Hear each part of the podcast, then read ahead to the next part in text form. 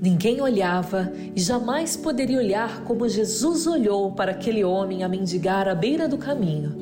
Desde o seu nascimento era cego e ainda carregava a estigma social e religiosa de ser um desvalido. Mas naquele dia tudo estava para mudar. Os discípulos achavam que poderia ser um pecado cometido por ele no ventre materno ou dos seus pais. Estavam fazendo o que é de costume das pessoas, trazer culpa, culpar alguém, como se tudo na vida é resultado de erros. Mas a resposta de Jesus foi inesperada. Naquele homem, as obras de Deus, a glória de Deus seria refletida. Somente o Messias poderia curar um cego de nascença, e agora tal ato, jamais visto na história da humanidade, estava prestes a acontecer. Porém, de uma maneira inusitada. Jesus cospe na terra, faz um barro e passa nos olhos daquele homem e pede para que ele se lave no tanque de Siloé. Nem sempre o processo que Deus usa é esperado e pode até trazer uma incompreensão total. Ali, Jesus provocava os religiosos que havia criado tantas e tantas leis para a guarda do sábado, e o bem a ser feito se negligenciavam. Fazer barro era proibido no sábado, dentre tantas outras coisas. Mas Jesus é o Senhor do sábado e se move no sábado em amor. Aliás, o amor move todos os dias da semana e deveria nos mover em todos os dias. Mas também aquele gesto era mais uma vez uma declaração de Jesus, o Deus Criador entre os homens. Se no Gênesis o homem é criado do pó da terra pelas mãos de Deus, em Jesus uma nova criação acontece. E o tanque de Siloé é proposital, pois significava enviado. Jesus, o enviado de Deus Pai, está entre nós inaugurando um novo tempo. Somos agora nele, filhas e filhos de Deus, crendo em seu nome. Mas isso não agradou os religiosos que mais se preocupavam com rituais de homens do que no bem do seu próximo. Expulsaram aquele homem da sinagoga, pois o mesmo confessava Jesus ser o enviado de Deus, o Messias esperado. E assim, crer de todo o coração em Jesus causa algumas rupturas em todos os sentidos, até no contexto religioso. E aquele homem cego agora experimenta do processo de conhecimento de Jesus um homem, um profeta e por fim o reconhece como próprio Deus e inevitavelmente o adora. E agora, o último sinal, o sétimo sinal, a ressurreição de Lázaro. Bem, boa noite a todos, graça e paz do Senhor Jesus. Eu queria aqui nessa última mensagem dessa série Encontros com Jesus no Evangelho de João, agradecer especialmente o nosso irmão Beto e a Suzane. O Beto é quem produziu esses vídeos e a Suzane, eu mandava para ela o texto e ela fazia lá a locução.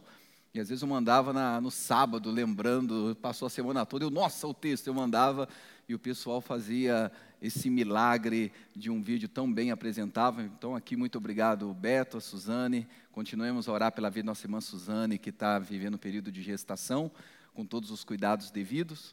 E assim, muito obrigado aos dois. Crianças de 0 a 2 anos, pais e responsáveis, nós temos o berçário, caso você queira ficar. De 3 a 6, uma outra salinha, e de 7 a 12, uma outra sala, podem ir. Atenção, sandeiro, farol ligado. Muito bem.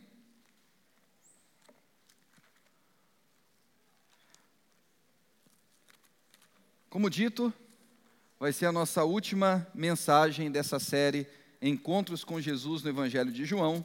Eu espero que você tenha acompanhado todas as mensagens. Se você não fez, faz um, uma maratona, pega todos os vídeos que estão postados e assista. Você nunca mais vai olhar para esse livro do Evangelho de João da mesma forma. Tenho absoluta certeza que vai aprender muito através de tudo que nós assim compartilhamos. Lembrando que o Evangelho de João foi escrito com o intuito de revelar quem Jesus é, o Filho de Deus. E aquele que crê que Jesus é o Filho de Deus, simplesmente se torna filho e filha de Deus.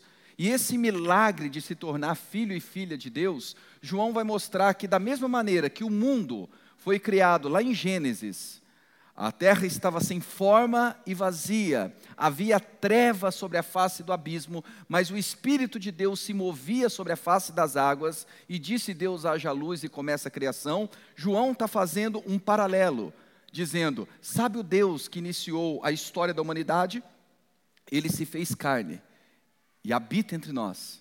É Jesus. E da mesma maneira que a terra estava sem forma e vazia e havia trevas, nós temos agora em Jesus um mundo que está sem forma e vazio por causa da queda do jardim do Éden, mas Jesus está inaugurando uma nova criação. E o que nós veremos hoje é que Jesus é aquele que inaugura uma nova criação na vida da pessoa, mas também vai caminhando com essa pessoa até o seu retorno. No primeiro sinal que nós vimos, que foi numa festa de casamento em Caná da Galileia, Jesus revela-se como sendo esse Criador.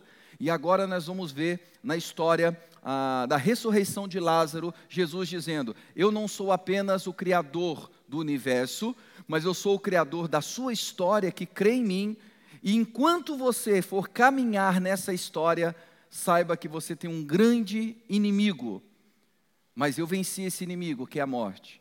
E depois, além de ser o criador do universo, o criador da sua história, eu também sou aquele que vai inaugurar novos céus e nova terra, ressuscitando você dentre os mortos, caso assim você passe pela experiência da morte.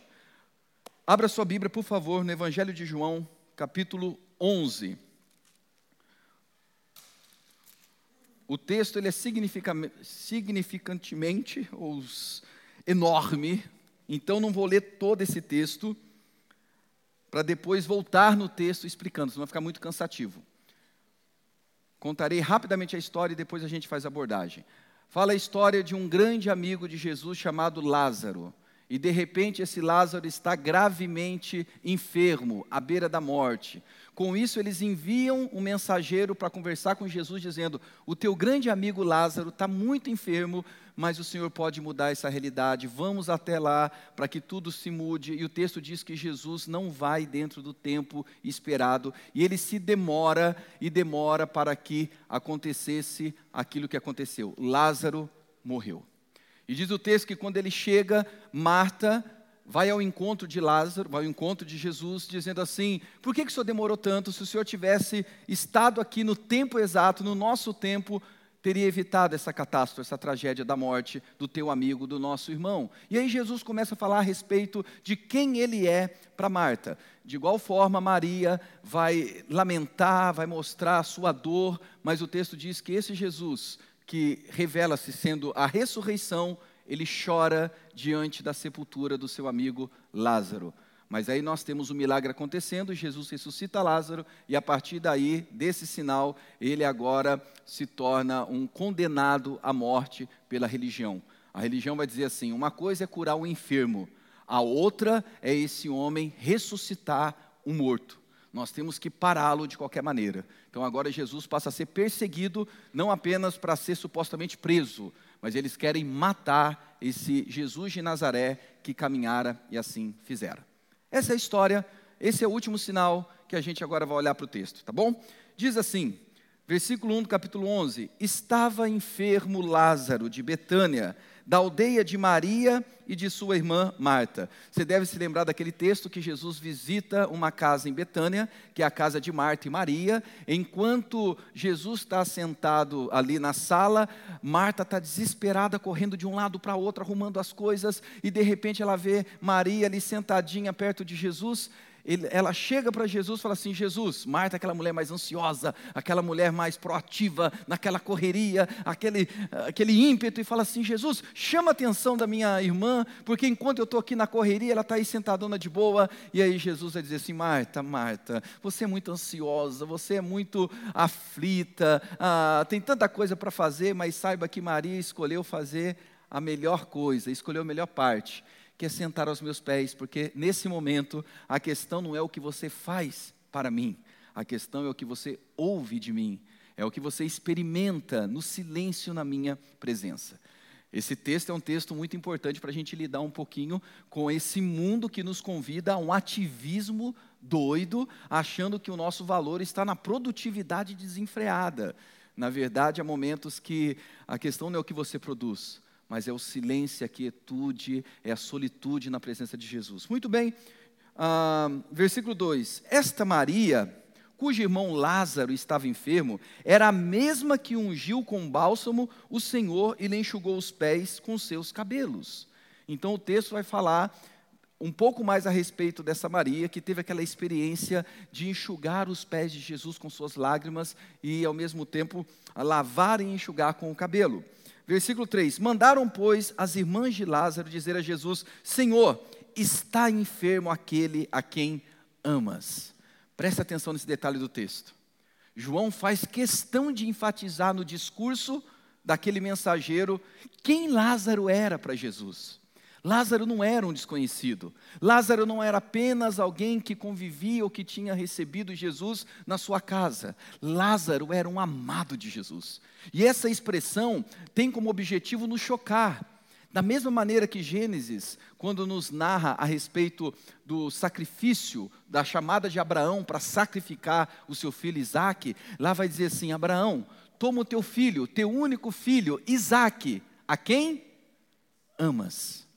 Essa inserção no texto é para dizer: você não imagina o carinho, a atenção, o amor, a devoção que essa pessoa tinha para com esse que é declarado o amor.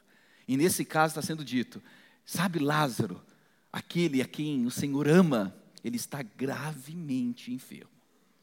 Parece que no primeiro momento, eles estão usando uma informação para movimentar Jesus conforme as suas expectativas. A expectativa é que Jesus curasse Lázaro daquela enfermidade. E ao falar do amor, é como se fosse a seguinte oração: Senhor, o Senhor me ama, e eu sei que o teu amor por mim é um amor incompreensível, é um amor que excede qualquer entendimento humano, é um amor sacrificial, é um amor substitutivo. Cura o meu filho, reverta essa situação que eu estou passando. Visita a minha vida e faz com que essa situação mude. Você já não passou por momentos assim de oração em que você mergulha em quem você é em Deus, na expectativa de que Deus diga assim: é verdade, eu te amo muito e por causa desse meu amor intenso por você, eu vou agir da forma que você assim espera. É isso que está acontecendo. Lázaro, a quem amas. Mas qual é a resposta? Vamos continuar. Versículo 4: Ao receber a notícia, disse Jesus: Essa enfermidade não é para a morte e sim para a glória de Deus, a fim de que o Filho de Deus seja por ela glorificado.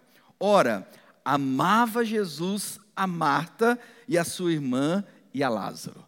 Mais uma vez a ênfase de João, o amor de Jesus por aquela família, Lázaro, Marta e Maria, era algo explícito, conhecido, intenso. Versículo 6: quando, pois, soube que Lázaro estava doente, ainda se demorou dois dias no lugar onde estava. Depois disse aos seus discípulos: Vamos outra vez para a Judéia. Disseram-lhe os discípulos: Mestre, ainda agora os judeus procuravam apedrejar-te e, e voltas para lá? Respondeu Jesus: Não são doze as horas do dia? Se alguém andar de dia, não tropeça, porque vê a luz deste mundo, mas se andar à noite, tropeça porque nele não há luz. Isso dizia e depois lhe acrescentou: Nosso amigo Lázaro adormeceu, mas vou para despertá-lo. Disseram-lhe, pois, os discípulos: Senhor, se dorme, será salvo. Jesus, porém, falara com respeito à morte de Lázaro, mas eles supunham que tivesse falado do repouso do sono. Vamos dar uma pausa aqui. Perceba, o mensageiro chega para Jesus, faz todo aquele discurso, sabe o Lázaro o teu amado, o teu querido. Então, a Maria, Marta, que o Senhor ama tanto, pediu para que eu viesse até aqui e dissesse que ele está gravemente enfermo. Vamos agora, faça alguma coisa. Aliás, basta uma palavra sua de onde o Senhor está, assim como foi com o servo daquele servo, o filho com aquele servo do rei, basta uma palavra à distância e Lázaro vai ser curado. Ou vamos até lá. Mas o texto diz que Jesus demora dois dias. E a razão da demora de dois dias era para que Lázaro passasse pela experiência, nesse caso, da morte. O que, que nós aprendemos no início dessa narrativa? Que o tempo de Deus é um tempo completamente diferente do nosso. Que o tempo de Deus não tem nenhum compromisso com a nossa lógica, com o nosso óbvio. Que o tempo de Deus, que na Bíblia é chamado de kairos, é totalmente diferente do tempo do homem, que é chamado de cronos. Cronos é um deus da mitologia grega, daí que vem a palavra cronômetro, cronologia, é o tempo contável conforme a nossa percepção de horas. Nós vivemos dentro do Cronos, nós vivemos na contagem do tempo, nós não temos nenhum acesso a transformar o passado, muito menos o futuro. O nosso tempo ele é analisado pela circunstância conforme a nossa percepção, aquilo que nós achamos que é, que tem que ser, como que os nossos sentidos interpretam o tempo chamado de agora. Mas de repente, Jesus se move não no cronômetro humano, não na cronologia que nós gostaríamos, mas ele move dentro de um kairos. E esse kairos pode acontecer depois de um processo de total incompreensão da nossa parte. Jesus esperou dois dias. Parece que para a situação ainda ficar pior do que estava.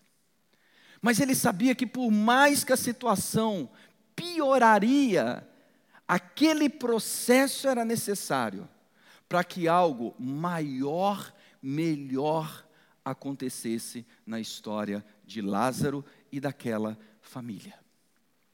Você precisa entender que o tempo de Deus não é o seu tempo.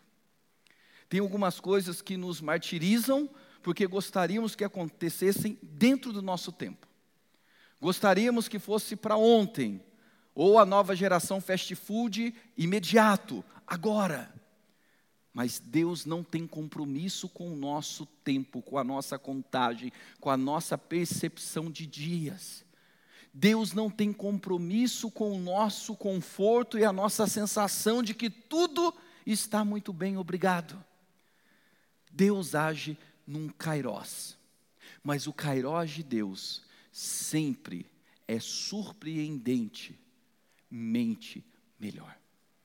E o texto diz que depois dessa declaração, que ele aguardara dois dias, os discípulos não estão entendendo por que aquilo está acontecendo. Aí Jesus vai dizer assim: não, nós vamos lá para despertá-lo.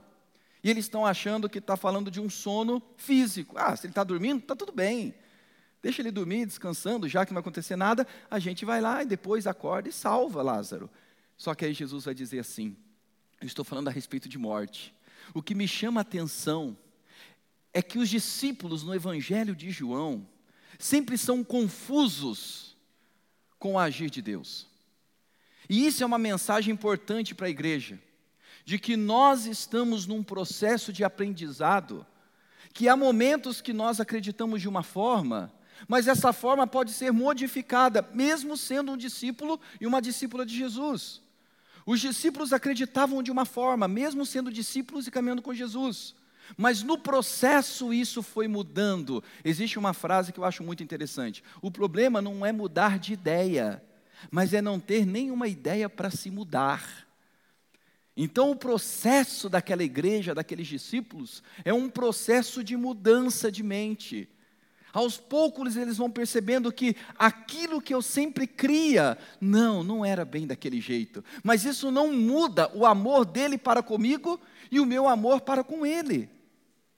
Porque às vezes a gente acha que o amor de Deus está condicionado a uma teologia correta, a uma compreensão teológica, bíblica, interpretativa correta ou doutrinária. O amor de Deus não está vinculado a você compreender de fato como é, mas está vinculado à pessoa de Jesus que disse que te amaria e te amaria até o fim. Então, Respeite esse processo de aprendizado que você se encontra e respeite o processo de aprendizado que as pessoas com quem você convive se encontram. É isso que está acontecendo. Os discípulos não estão entendendo. Jesus, mais uma vez, vai lá e ensina. Agora eles passam a entender. E está tudo bem no processo você ir modificando o seu pensamento. Você não deixou, você não era menos amado e agora passou a ser mais amado. Você não era menos homem ou mulher de Deus quando pensava de tal maneira e agora mudou. O amor de Deus independe da sua compreensão doutrinária, teológica, seja o que for. E aí a fala de Jesus é uma fala muito interessante. Respondeu Jesus: Não são doze as horas do dia, se alguém andar de dia, não tropeça porque vê a luz desse mundo, mas andar de noite tropeça porque nele não há luz. E aqui ele está falando a respeito da sua morte que se aproxima, e quando chegar a sua morte, quando acontecer esse evento, algo tenebroso de uma certa maneira vai ser desencadeado. Então, enquanto não chegou a minha hora, lembre-se, o primeiro milagre que foi transformar água em vinho em Caná de Galileia, o que Jesus respondeu para sua mãe? Mulher, não é chegada a minha hora. A hora estava para chegar, que seria sua crucificação. Então perceba, Jesus está dizendo: há um processo, o processo é importante. Você vai aprender muito dentro desse processo comigo. Só que as coisas não acontecem dentro do seu tempo acontece no meu kairos, acontece dentro do meu tempo. Mas calma, aquilo que eu faço dentro do meu tempo é infinitamente melhor do que aquilo que poderia acontecer dentro do teu cronos, do teu cronômetro, da tua contagem de tempo. E aí ele vai continuar. Ah, versículo ah, 14. Então Jesus lhe disse claramente: Lázaro morreu, e por vossa causa me alegro de que lá não estivesse, para que possais crer, mas vamos ter com ele. Olha o que Jesus está dizendo.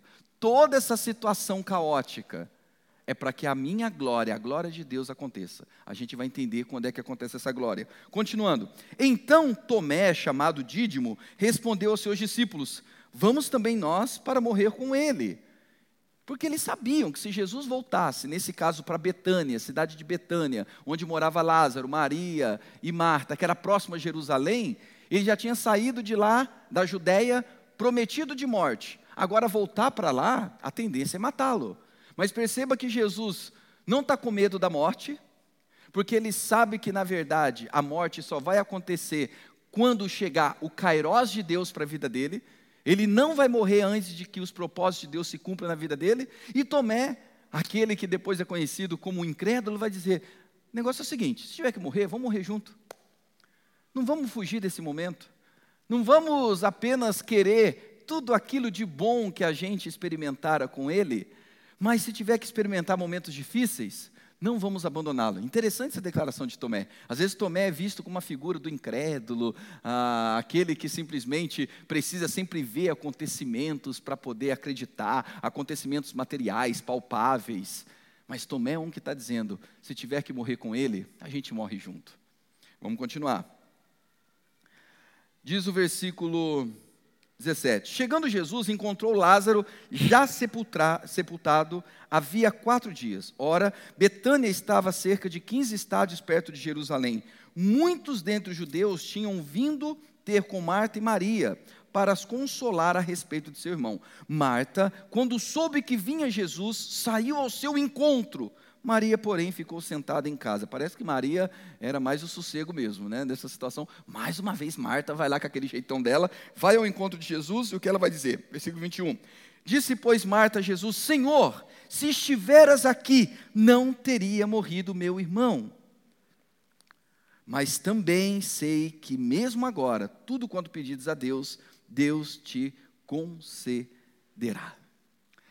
Perceba o que Marta está dizendo: Senhor, o Senhor poderia ter mudado essa situação se o Senhor quisesse.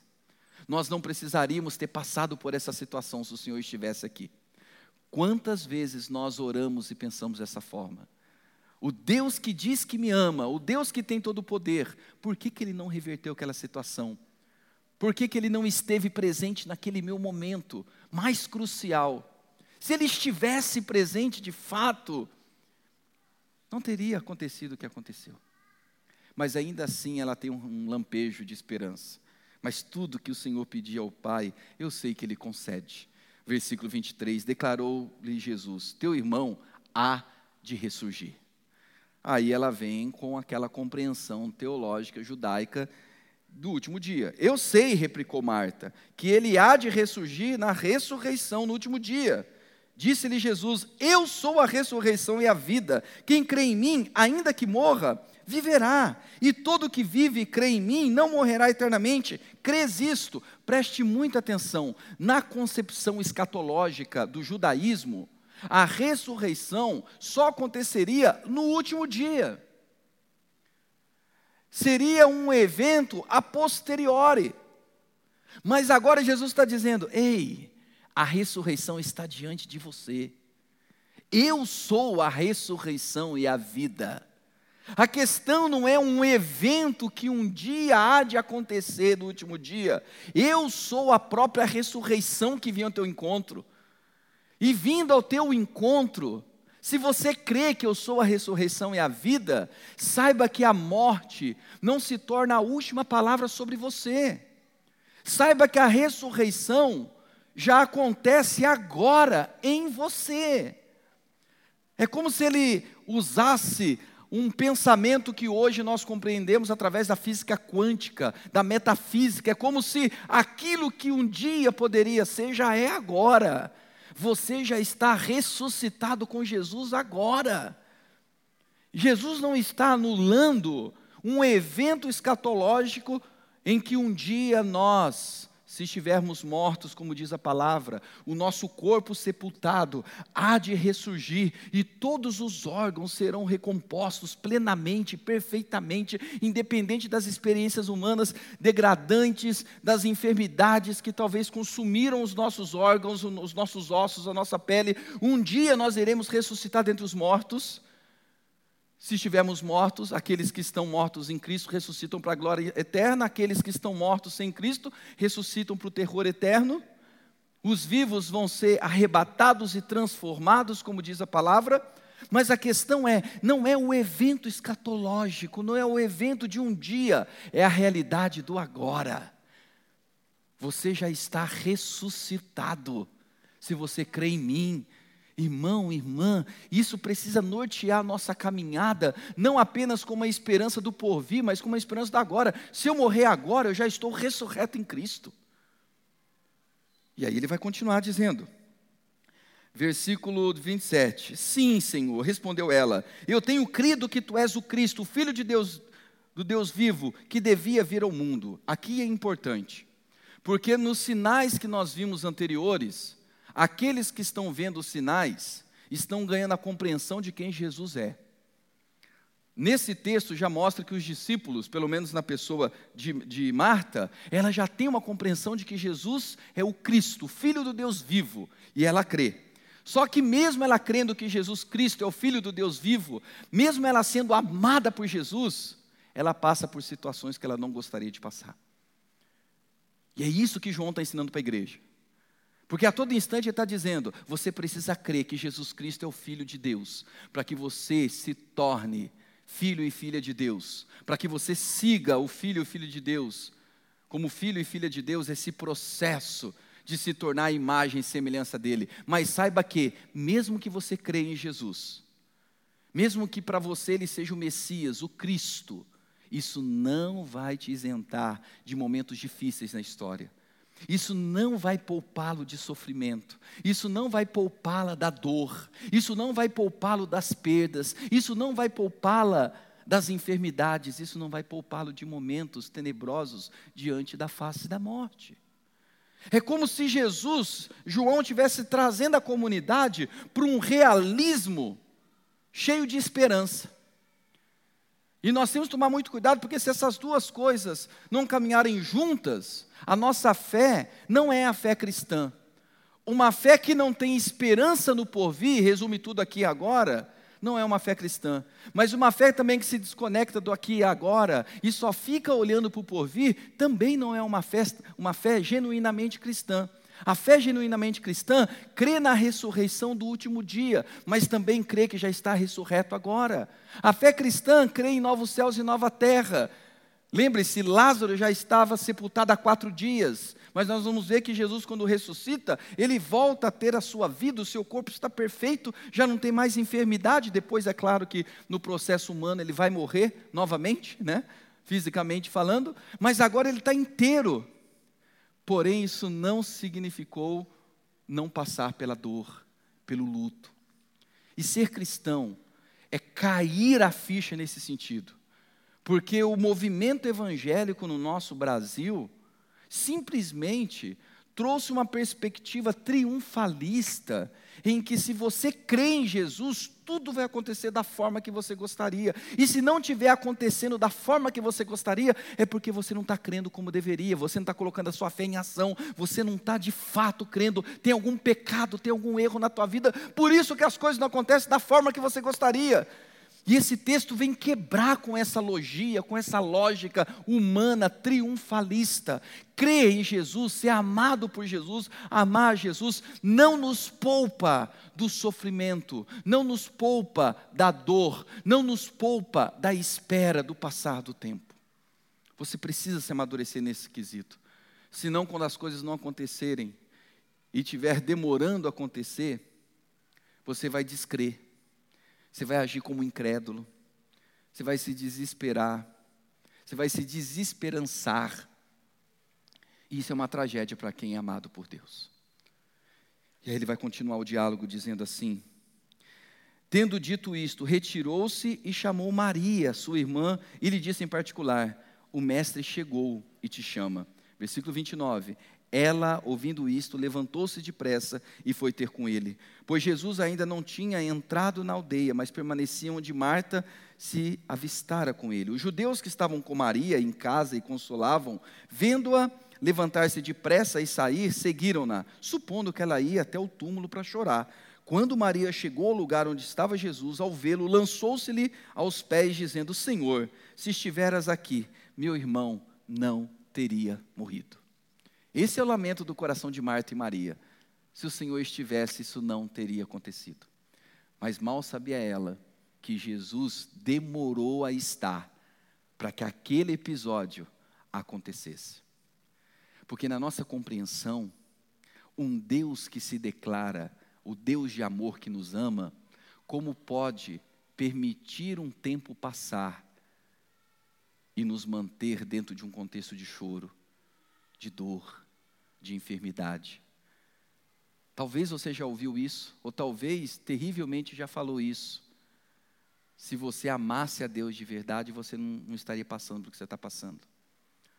Ou se Deus fosse poderoso, como você diz ser, Ele já teria revertido essa situação sua. É exatamente esse discurso na boca de Marta e Maria, que é o discurso da igreja, que é o discurso do ser humano. Por que, que Jesus não evitou? Por que, que Jesus não poupou? E aí o texto vai continuar. Versículo 33. Jesus, vendo-a chorar, e bem assim os judeus que o acompanhavam, que acompanhavam, agitou-se no, no, espírito e comoveu, e comoveu-se, e perguntou: Onde o sepultastes? Eles lhe responderam: Senhor, vem e vê. Versículo 35, Jesus chorou. É um dos menores versículos da Bíblia. Antigamente eu achava que era o menor, Jesus chorou. Aí depois eu fui contar a letra, não matarás é menor. Aí essa perda de tempo, né? Mas Jesus chorou. Agora, preste atenção, porque essa informação, Jesus chorou, os judeus choraram, Marta e Maria choravam. É muito importante, porque nós temos Marta e Maria chorando a morte de Lázaro. Nós temos judeus que estavam juntos, se solidarizando, é, é, tendo um, não é nem a solidariedade a palavra, mas se comovendo junto, ou seja, Lázaro é alguém tão querido que aqueles judeus se conectaram e se comoveram com a dor de Marta e Maria, e eles estavam chorando. E agora apresenta Jesus. E talvez a nossa percepção e aquela mente da comunidade joanina, que era uma mentalidade helenista, grega, dos deuses gregos, que são deuses da mitologia, insensíveis, deuses que não são, ah, que são indiferentes à dor do ser humano, da criação, o texto mostra que Jesus está junto, chorando. E aqui é uma resposta muito preciosa. Onde Deus estava quando a dor me visitou? Onde Deus estava quando eu chorava? Onde Deus estava quando eu simplesmente berrava a dor, ou a perda, ou o luto? A resposta é: diferente de todos os deuses da mitologia grega, diferente de todos os deuses do panteão da humanidade, o Deus cristão, o Deus em Cristo, Cristo, está junto, chorando. Onde há um choro legítimo, há a presença do Deus legítimo chorando junto. É o Deus que chora a dor da morte. É o Deus que chora a dor da perda. É o Deus que se sensibiliza, é o Deus que se identifica, é o Deus que participa, não é o Deus que se isenta, se ausenta, se omite. É o Deus que chora. Isso para mim é, é maravilhoso demais. Ter um Deus que chora junto. Ter um Deus que nos ensinou que bem-aventurado aqueles que choram com os que choram porque serão consolados. Não é o Deus que diz, mas é o Deus que assim o faz. É o Jesus que chorou. É o Jesus que chora com você quando você está chorando. Porque às vezes a gente acha que ninguém está vendo as nossas lágrimas. Às vezes a gente acha que, por mais que as pessoas que nós gostaríamos que presenciassem as nossas lágrimas de dor, nós temos um Deus que, a, que não apenas presencia, mas é um Deus que participa. É um Deus que chora junto. É o Emanuel, é o Deus conosco de verdade. E isso nos mostra que se nós temos aquele que é a ressurreição, chorou, não existe nada mais terapêutico no processo humano do que chorar as nossas perdas, do que chorar os nossos lutos, do que chorar as nossas dores. Nós somos formados com uma mentalidade de que o choro é uma expressão de fraqueza, o choro é uma expressão de quem talvez não vivencia a sua masculinidade. Ah, eu achava que isso só fazia parte da história de onde eu morava, por exemplo, na roça. Meu tio falava muito isso para mim: engole o choro, rapaz, engole o choro. Aí esses dias eu senti até um mal-estar, não lembro o ambiente que eu estava, e eu vi a mãe gritando com o filho: engole esse choro, engole esse choro. Eu olhava aqui e falava: ah, meu Deus do céu. Mal sabe ela que está internalizando uma doença crônica, falando isso para o seu filho. Mal sabe ela que está desensibilizando o filho nesse processo de impedir que ele vivencie suas emoções, engolir o choro. Doeu, mas engole o choro, você é homem. O mundo não perdoa quem chora. E nós temos Deus, o Criador dos céus e da terra, chorando em Cristo, junto. Então não tenha medo de chorar quando simplesmente teu coração apertar e dilacerar. Não tenha medo de permitir que lágrimas rolem. Saiba que é nesse contexto que você é visitado de uma maneira tão graciosa. Tem um filme que eu queria indicar para vocês. Aquele que é religioso, legalista, cheio de mimimi, não assista não, para nem me encher minha paciência, depois vem conversa fiada do meu lado. Não gosto disso. Mas tem um filme que é, se você conseguir assistir e extrair o que é bom, você vai ver que coisa maravilhosa, que chama A Cabana. E nesse filme ou nesse livro, se você quiser ler, chega um momento que dentro da representação, da teatralização, da ficção, ó religioso legalista que me ouve presente aqui ou na transmissão, é uma ficção. Simplesmente a pessoa do Espírito Santo simbolizada numa figura feminina, numa mulher, quando um personagem lá chora, ela pega uma espécie de um tubo vai lá e recolhe a lágrima daquela pessoa que chora e guarda, e aquela lágrima escorre. E aí a fala no filme é algo fantástico, de que nenhuma lágrima autêntica é derramada na terra sem a presença e acolhimento e o consolo do Espírito Santo. É uma coisa impressionante. Não tenha medo de chorar. Não tenha medo de chorar suas inseguranças, seus medos, seus traumas, suas perdas. Não tenha medo de chorar. Jesus chorou. Vamos caminhar para o término? Aí vai dizer assim, versículo 36. Então disseram os judeus: Vede quanto amava. Mas alguns objetaram: Não podia ele, que abriu os olhos ao cego, fazer que este não morresse? Sempre tem. Tem aqueles judeus quebrantados, graciosos, que olha o choro de Jesus e diz: Olha como ele amava o seu amigo que faleceu. Mas existe o, os outros que falam: oh, ele não é aquele que cura, ele não é aquele que liberta, ele não é o Messias, ele não é o Salvador. Sempre vai ter gente assim. Sempre. Cabe você não ser como esses. Cabe você ser aquele que opta pelo consolo, pela compaixão, pela misericórdia e não com esse espírito legalista. E vai continuar dizendo, versículo 38, Jesus, agitando-se novamente em si mesmo, encaminhou-se para o túmulo. Era este uma gruta e cuja entrada tinham posto uma pedra. Então ordenou Jesus: Tirai a pedra. Disse-lhe Marta, irmão do morto: Senhor, já cheira mal, porque já é de quatro dias. Senhor, não tem o que ser feito.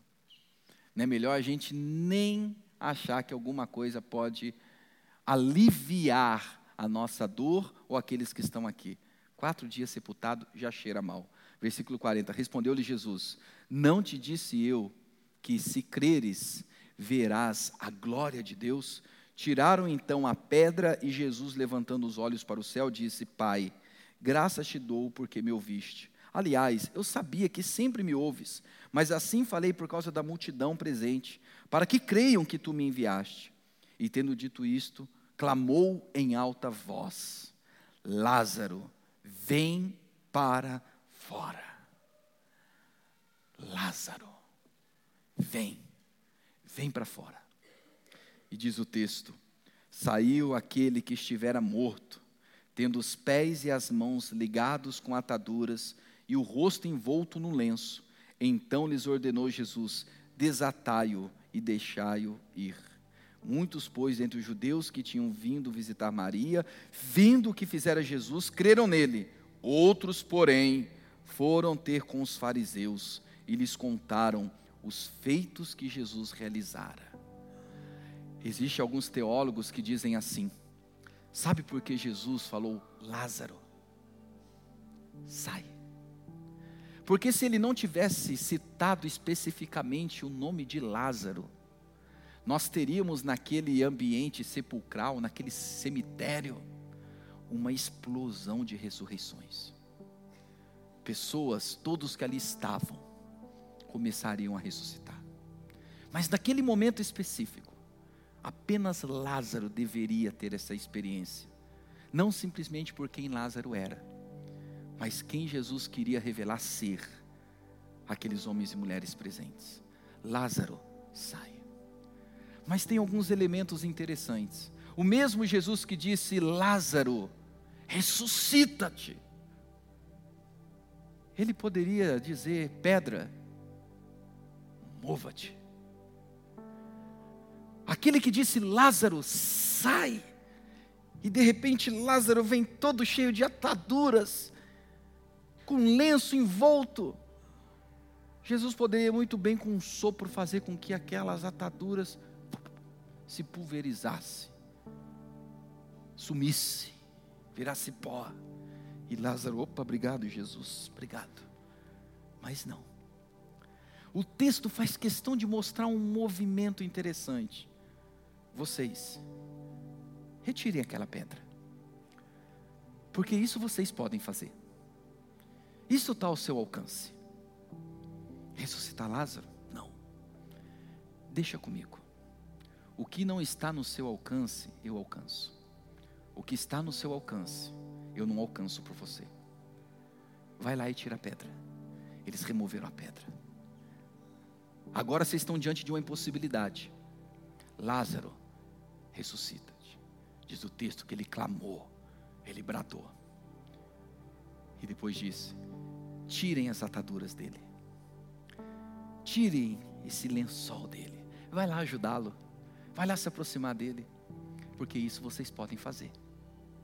E o texto diz que muitos creram em Jesus, e outros saíram dali para fazer fofoca, para ficar com fuxico, para ficar com conversa fiada nos bastidores, para ir falar mal do próprio Mestre. Foram até os fariseus fazer tal coisa. Essa noite nós encerramos a nossa série de mensagens, falando sobre o sétimo sinal.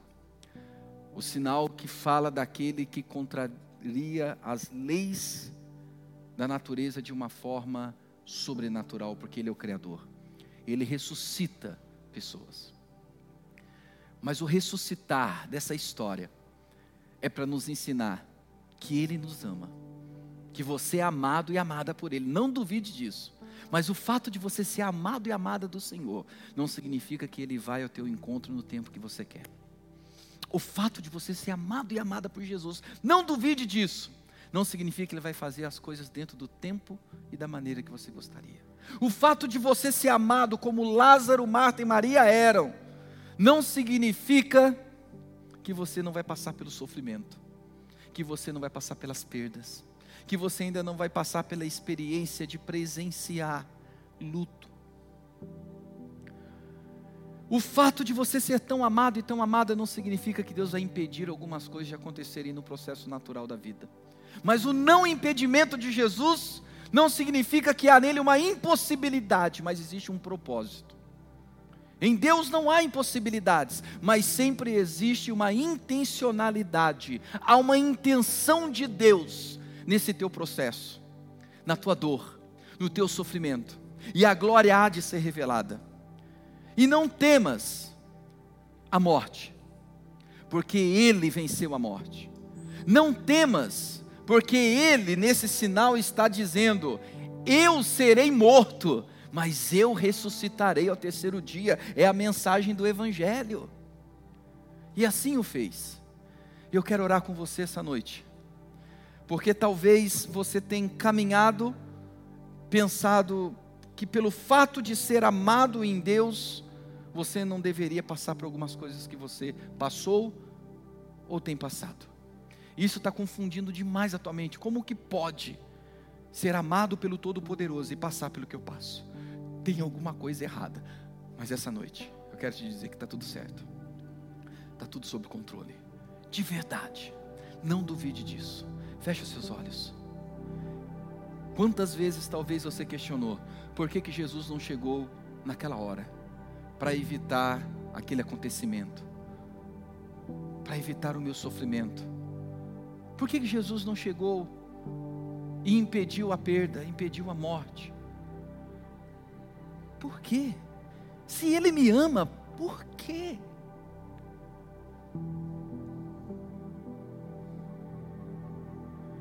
Senhor, em nome do Teu Filho ressurreto dentre os mortos, Cristo Jesus, pelo poder da ressurreição de Cristo, que já nos tornara ressurretos desde agora e para todo sempre.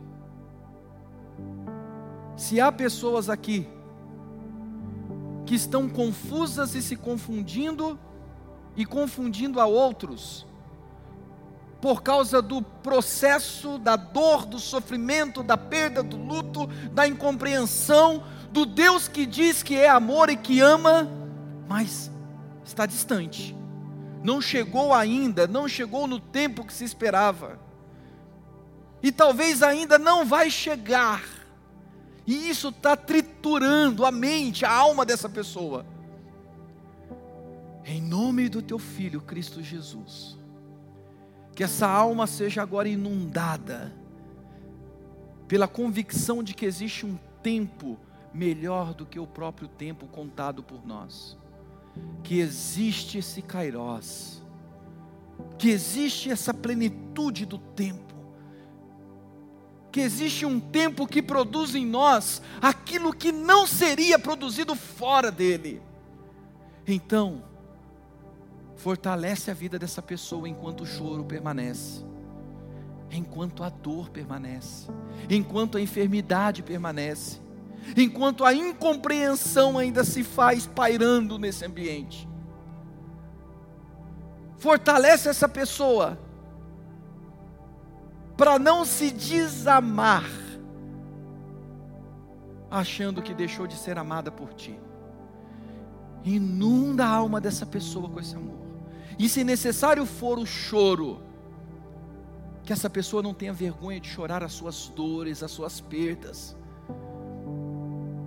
Que essa pessoa não ouça as vozes que diz que chorar é sinal de fraqueza, que não se deve chorar, que isso não é coisa de homem, que isso não é coisa de mulher, que isso não é coisa de quem crê, de quem confia. mas que essa pessoa se derrame em lágrimas na tua presença, sempre que necessário for. Que as lágrimas rolem quando a saudade visitar, quando a lembrança visitar, quando a dor chegar, quando o milagre não acontecer, quando a morte pairar. Porque Cristo se faz presente chorando, enquanto nós estamos tentando conter as lágrimas. Cristo está chorando junto e convida ao choro autêntico.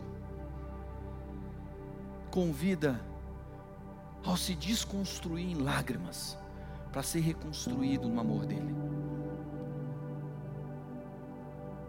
Assim eu oro, Deus, para que possamos crer, crer de todo o coração, crer no processo da vida que viver é ter esses desencontros de sabores e perdas, mas certos de que no momento certo, o Senhor age e nos surpreende, e nós ficamos estarrecidos, admirados, maravilhados pelo teu agir.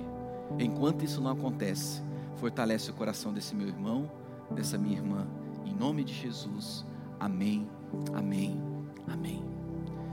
Deus te abençoe, Deus te fortaleça, no nome dEle, do amado da nossa alma.